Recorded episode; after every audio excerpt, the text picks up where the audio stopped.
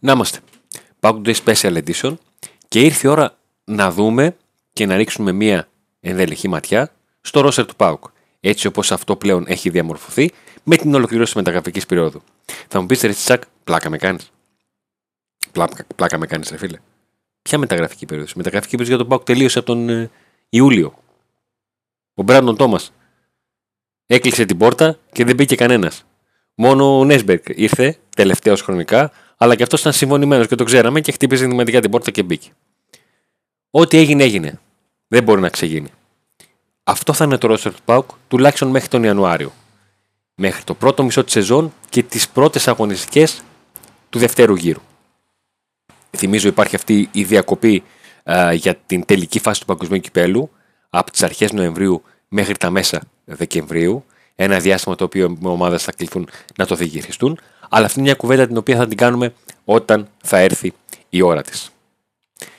Σας ευχαριστούμε πάρα πολύ για τις 9.000 εγγραφές στο κανάλι μας. Like, εγγραφή και καμπανάκι για να βλέπετε πρώτοι όλα τα βίντεό μας και να μας στηρίζετε. Όπως ακριβώς κάνουν και οι χορηγοί μας. Και τους ευχαριστούμε πάρα πολύ διότι αυτοί είναι εκείνοι που μας στηρίζουν όπως και εσείς. CBD Oil, το κατάστημα στην Καβάλα, link στην περιγραφή, αποστολή στη όλη την Ελλάδα, προϊόντα φτιαγμένα και βασισμένα στην κάνναβη.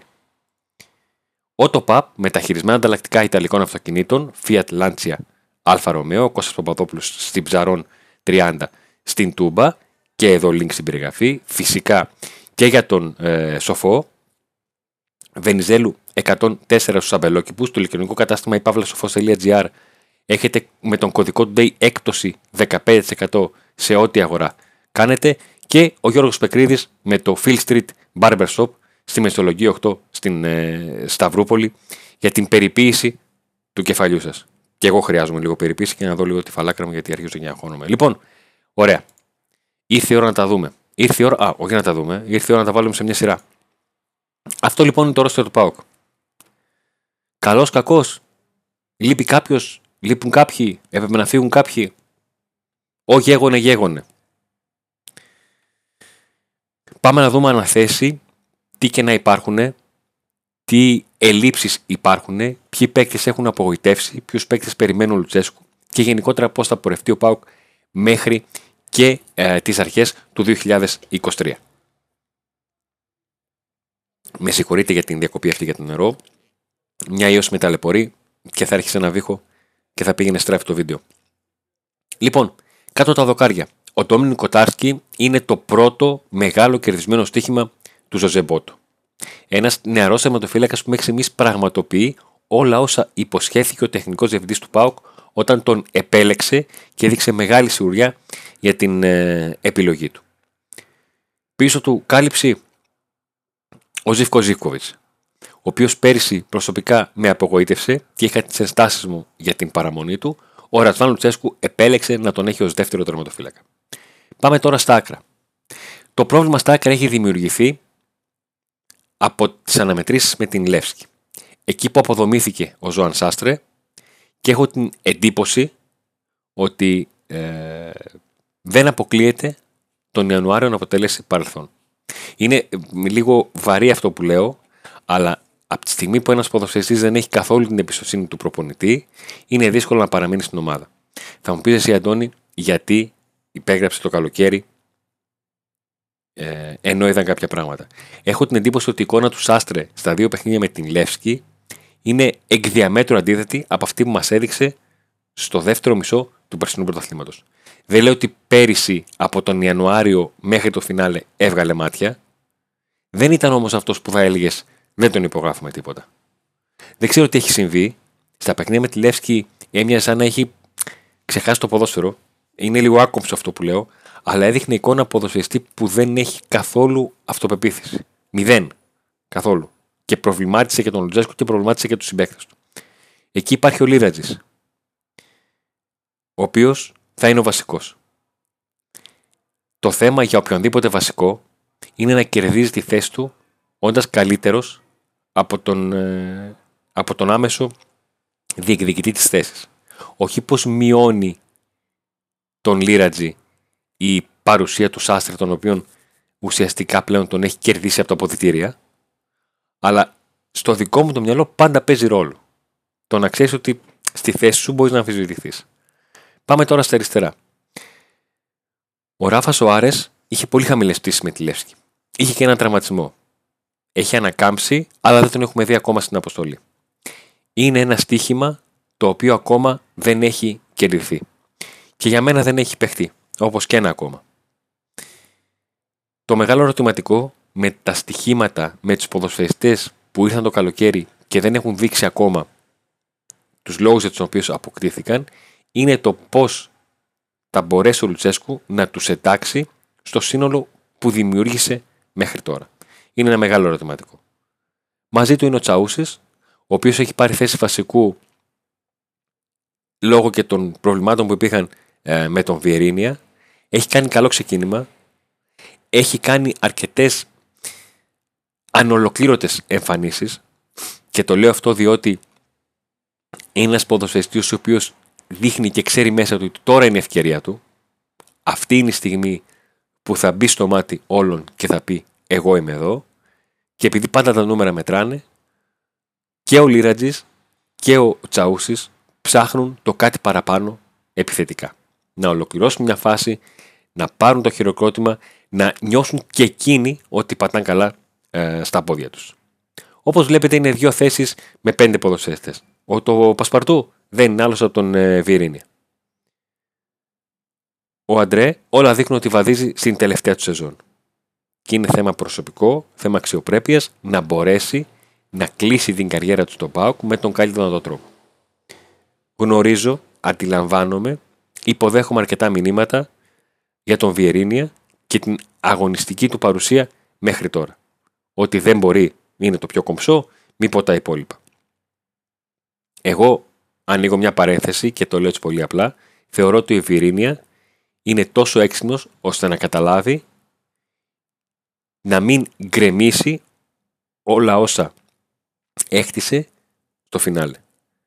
Όχι πώς θα αποδομηθεί, αλλά πάντα επειδή η τελευταία γεύση είναι αυτή που σου μένει λίγο παραπάνω, πιστεύω ότι ο Βιρίνια θα επανέλθει και θα κάνει μια αξιοπρεπή χρονιά μέχρι τέλος.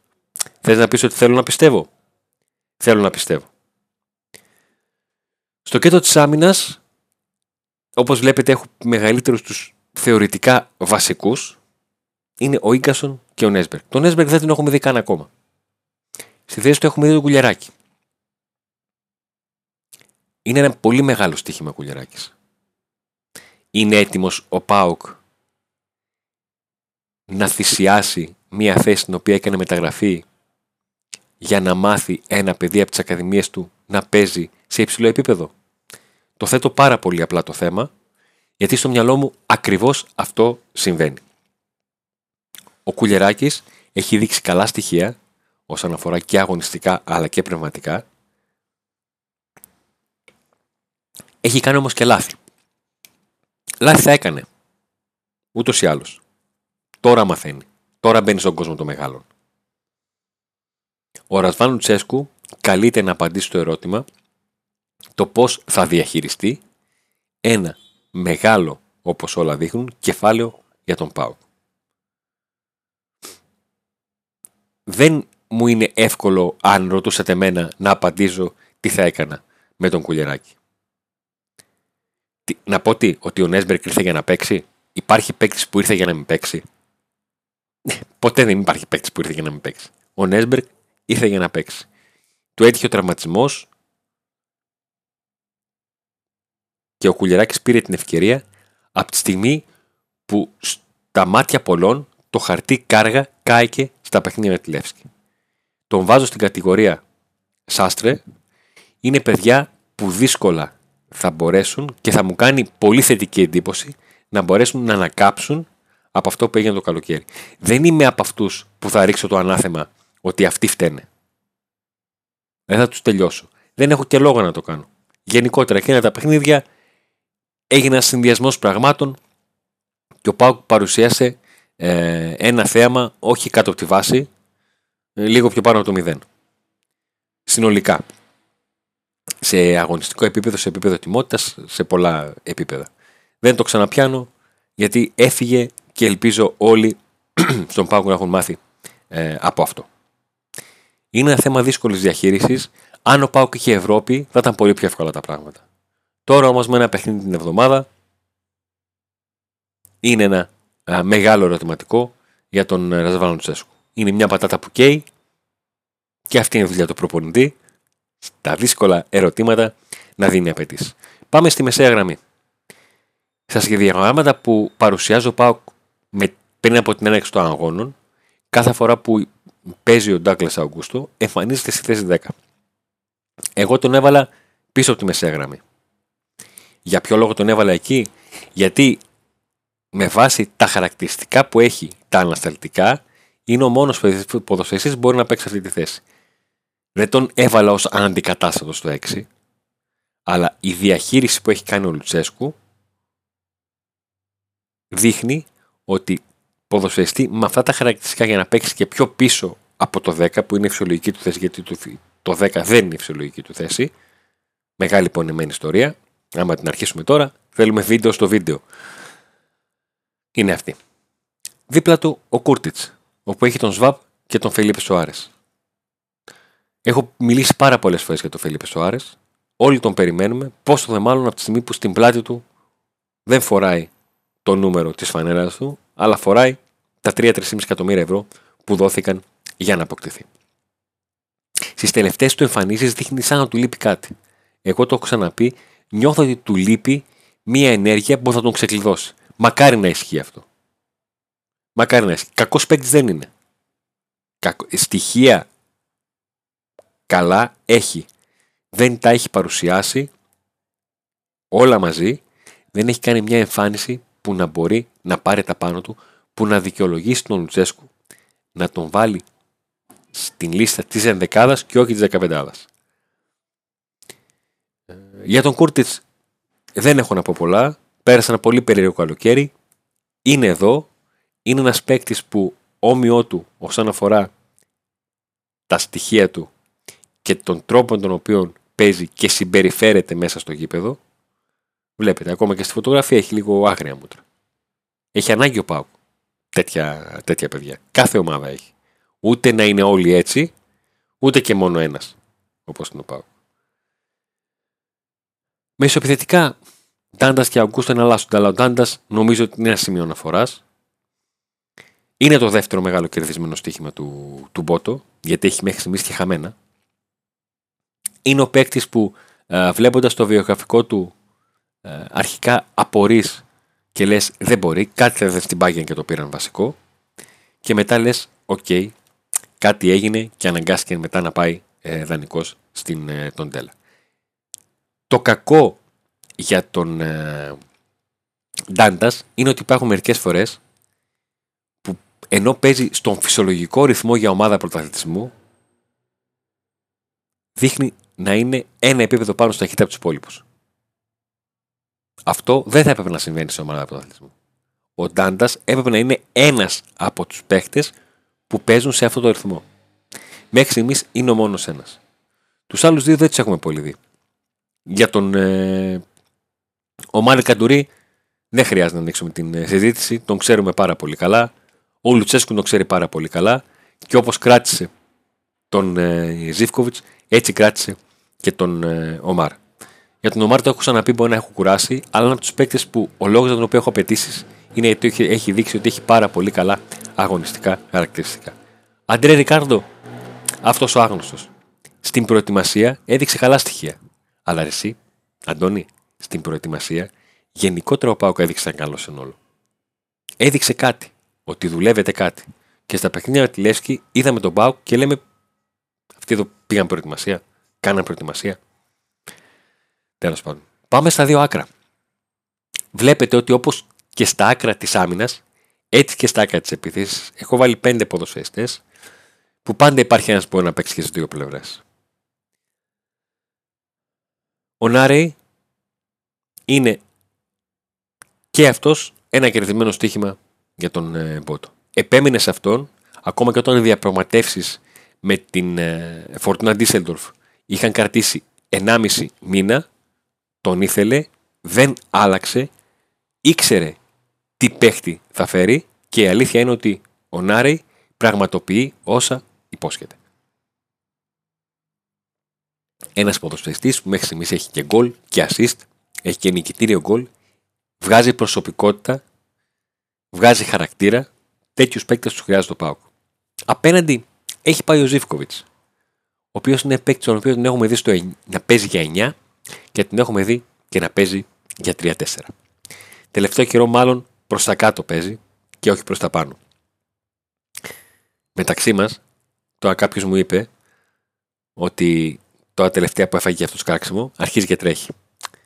Είτε ισχύει αυτό είτε δεν ισχύει, το να πάρει μπρος ο Ζήφκοβιτ είναι ένα πολύ σημαντικό στοιχείο για τον ΠΑΟ. Και ειδικά σε έναν καινούριο χώρο για εκείνον αριστερά. Τον Κωνσταντέλια τον έχω βάλει δεξιά. Ο λόγος που τον έχω βάλει δεξιά είναι γιατί τον είδαμε περισσότερο και στην προετοιμασία. Θα τον δούμε ποτέ. Είναι στο χέρι του και φυσικά στο χέρι του Λουτσέσκου.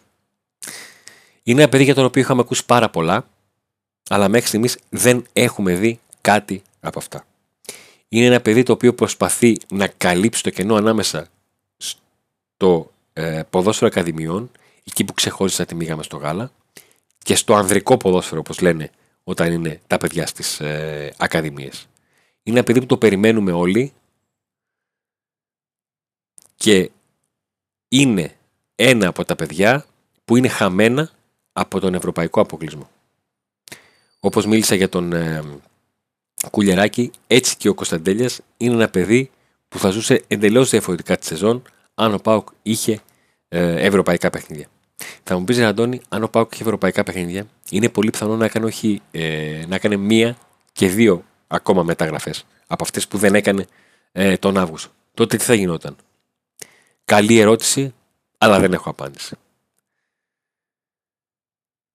Από τη μία πλευρά του Ζήφκοβιτς είναι ο Μπίσεσβαρ, ο οποίος είναι η αλήθεια ότι στο τελευταίο παιχνίδι με τη Λαμία έδειξε να είναι μία ταχύτητα κάτω από αυτή που ήταν α, πέρυσι. Δεν ξέρω πώς θα το διαχειριστεί ο ίδιος, δεν ξέρω πώς θα το διαχειριστεί ε, ο Λουτσέσκου. Ε, δεν ξέρω εάν στα επόμενα παιχνίδια που φαντάζομαι ότι θα χρησιμοποιηθεί ως αλλαγή θα μπορέσει σε εκείνα τα σημεία να δώσει κάποια πράγματα από την ποιότητά του ή θα πρέπει να αρχίσουμε να συμβιβαζόμαστε με έναν Μπίσεσβαρ ο οποίος έχει κατέβει επίπεδα από αυτό που γνωρίσαμε, παύλα αγαπήσαμε θα το πω και δεν έχω κανέναν λόγο να το κρύψω. Ο Κουαλιάτα, σας έχω πει συνέχεια για αυτήν τη λίστα του Μπότο που κάποιοι παίκτες τον δικαίωσαν και πολλοί και κάποιους παίκτες τους περιμένουμε. Μαζί με τον ε, Ράφα Σοάρες είναι ο παίκτης που περιμένουμε να τον δούμε. Να μας δείξει κάτι, να μας απαντήσει. Είναι ένα παιδί το οποίο δείχνει να έχεις ζοριστεί πολύ στην προσαρμογή. Είναι ένα παιδί το οποίο οι πληροφορίες λένε ότι το τελευταίο χρονικό διάστημα και στις προπονήσεις αλλά και στα φιλικά με, την, ε, με τον Πάοκ Β δεν έδειξε τα στοιχεία που θα έκαναν τον Λουτσέσκου να τον επαναφέρει, γιατί τον χρησιμοποίησε στα πρώτα παιχνίδια, τα καταστροφικά παιχνίδια με, την, ε, με τη Λεύσκη. Αλλά επαναλαμβάνω, δεν θα ήθελα καθόλου να δω να δαιμονοποιούνται ε, παίχτε από αυτά τα παιχνίδια, από τη Λεύσκη. Και στο μυαλό μου, σε αυτή τη λίστα του ποιοι παίκτες έχουν ε, μπει σε μια ε, κακή λίστα, δεν θέλω να χρησιμοποιήσω τη λέξη μαύρη, κακή λίστα, είναι ο Κουαλιάτα, ο Ράφα Σοάρε, ο Κάργας και ο Σάστρα. Είναι παιδιά τα οποία πρέπει να σηκώσουν το βάρος των όσων έγιναν α, στα παιχνίδια με, την, με τη Λεύσκη, γιατί εκείνοι είναι αυτοί που δεν έχουν δει ενδεκάδα από εκείνη τη στιγμή και μετά και να προσπαθήσουν να βοηθήσουν. Και πάμε στο ένα στην επίθεση. Έχει γίνει πολλής λόγος ε, για τον Κούτσια, αλλά προσέξτε, Περισσότερος λόγος είναι για το γιατί δόθηκε δανεικός στο Βόλο μετά από όλα όσα έγιναν με τον Φερνάντες. Έτσι όπως κινήθηκε ο Πάουκ στην περίπτωση Κούτσια, με τη σύμφωνη γνώμη του Ρατζάνου Τσέσκου, ο Κούτσιας έπρεπε να φύγει.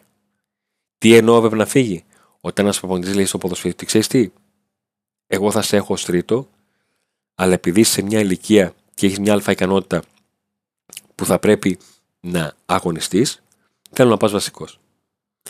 Τι θα κάνει ο Πάουκ μέχρι τον ε, Ιανουάριο; Νέλσον Ολιβέρα και Μπράντον Τόμας. Μέχρι στιγμής ο Μπράντον Τόμας έχει καταφέρει ε, να απαντήσει σε αρκετούς και να δείξει πράγματα ε, τα οποία ίσως κάποιοι Δεν τα περιμένανε. Δεν είναι ο super duper wow επιθετικός. Είναι όμως πολύ καλύτερος μέχρι στιγμής από αυτό το πολύ μικρό καλάθι που κρατούσαν αρκετοί όταν είδαν τον Πάουκ να προχωράει σε αυτή την ε, κίνηση. Το μεγάλο πρόβλημα ακούσει το όνομα Νέλσον Ολιβέρα. Με έχετε ακούσει πολλές φορές από το Πάουκ Today να λέω ότι τον περιμένω πάρα πολύ και θέλω να τον δω να πετυχαίνει. Είναι ένα παιδί το οποίο πέρασε δύσκολα πέρυσι, πέρασε δύσκολα το καλοκαίρι και θέλω να τον δω για εκείνον και κυρίως για τον Πάουκ να απαντάει. Θεωρώ ότι έχει ικανότητες, αλλά πρέπει να αφήσει πίσω του όλα αυτά που συνέβησαν. Είναι τόσο διαφορετικός τρόπος που παίζει ο Ολιβέρα με τον Μπράντον Τόμας, που ο Πάουκ θα πρέπει να προσαρμόζεται στο παιχνίδι του καθενός. Όταν υπάρχει στην ενδεκάδα ο Μπράντον Τόμας, βλέπετε ότι είναι ένα μαμούνι που πιέζει, τρέχει, κάνει, ράνει, προσπαθεί, δεν έχει την εύκολη τελική προσπάθεια. Κίλερ δεν είναι. Ότι μπορεί να τη βάλει στο πλεκτό, μπορεί. Κίλερ δεν είναι. Ούτε τα νούμερα του δείχνουν αυτό, ούτε τα τελειώματά του.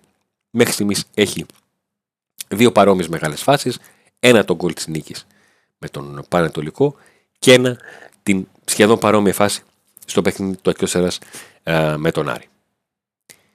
Βγαίνει η σεζόν ή τουλάχιστον το πρώτο μισό με δύο επιθετικούς; Θεωρητικά ναι. Πρακτικά θα δείξει. Είναι πολύ μεγάλο θέμα αυτό της επίδυση για τον Πάουκ.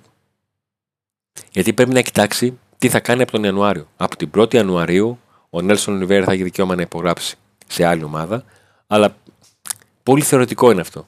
Γιατί αν δεν δείξει πράγματα, ποια ομάδα θα διαφερθεί να τον υπογράψει. Ο Πάουκ μπαίνει σε μια διακοπή πρωταθλήματος στην οποία καλύτερο Ρασβάν Τσέσκου να δουλέψει με αυτούς που ούτως ή άλλου είχε, γιατί δεν προσθέθηκαν άλλοι παίχτες, και να πάει σε έναν πάρα πολύ απαιτητικό Οκτώβριο, στη διάρκεια του οποίου θα αντιμετωπίσει τον Παναθηναϊκό, την ΑΕΚ και τον Ολυμπιακό. Παιχνίδια μεγάλα, παιχνίδια σπουδαία, παιχνίδια τα οποία θα καθορίσουν την πορεία του από εκείνη τη στιγμή και στο εξής. Και σε αυτά τα παιχνίδια θα πάει με αυτό το ρόστερ. Είναι μια φράση που αν με διαβάζετε, ε, την γράφω πολύ συχνά και τη λέω πολύ συχνά.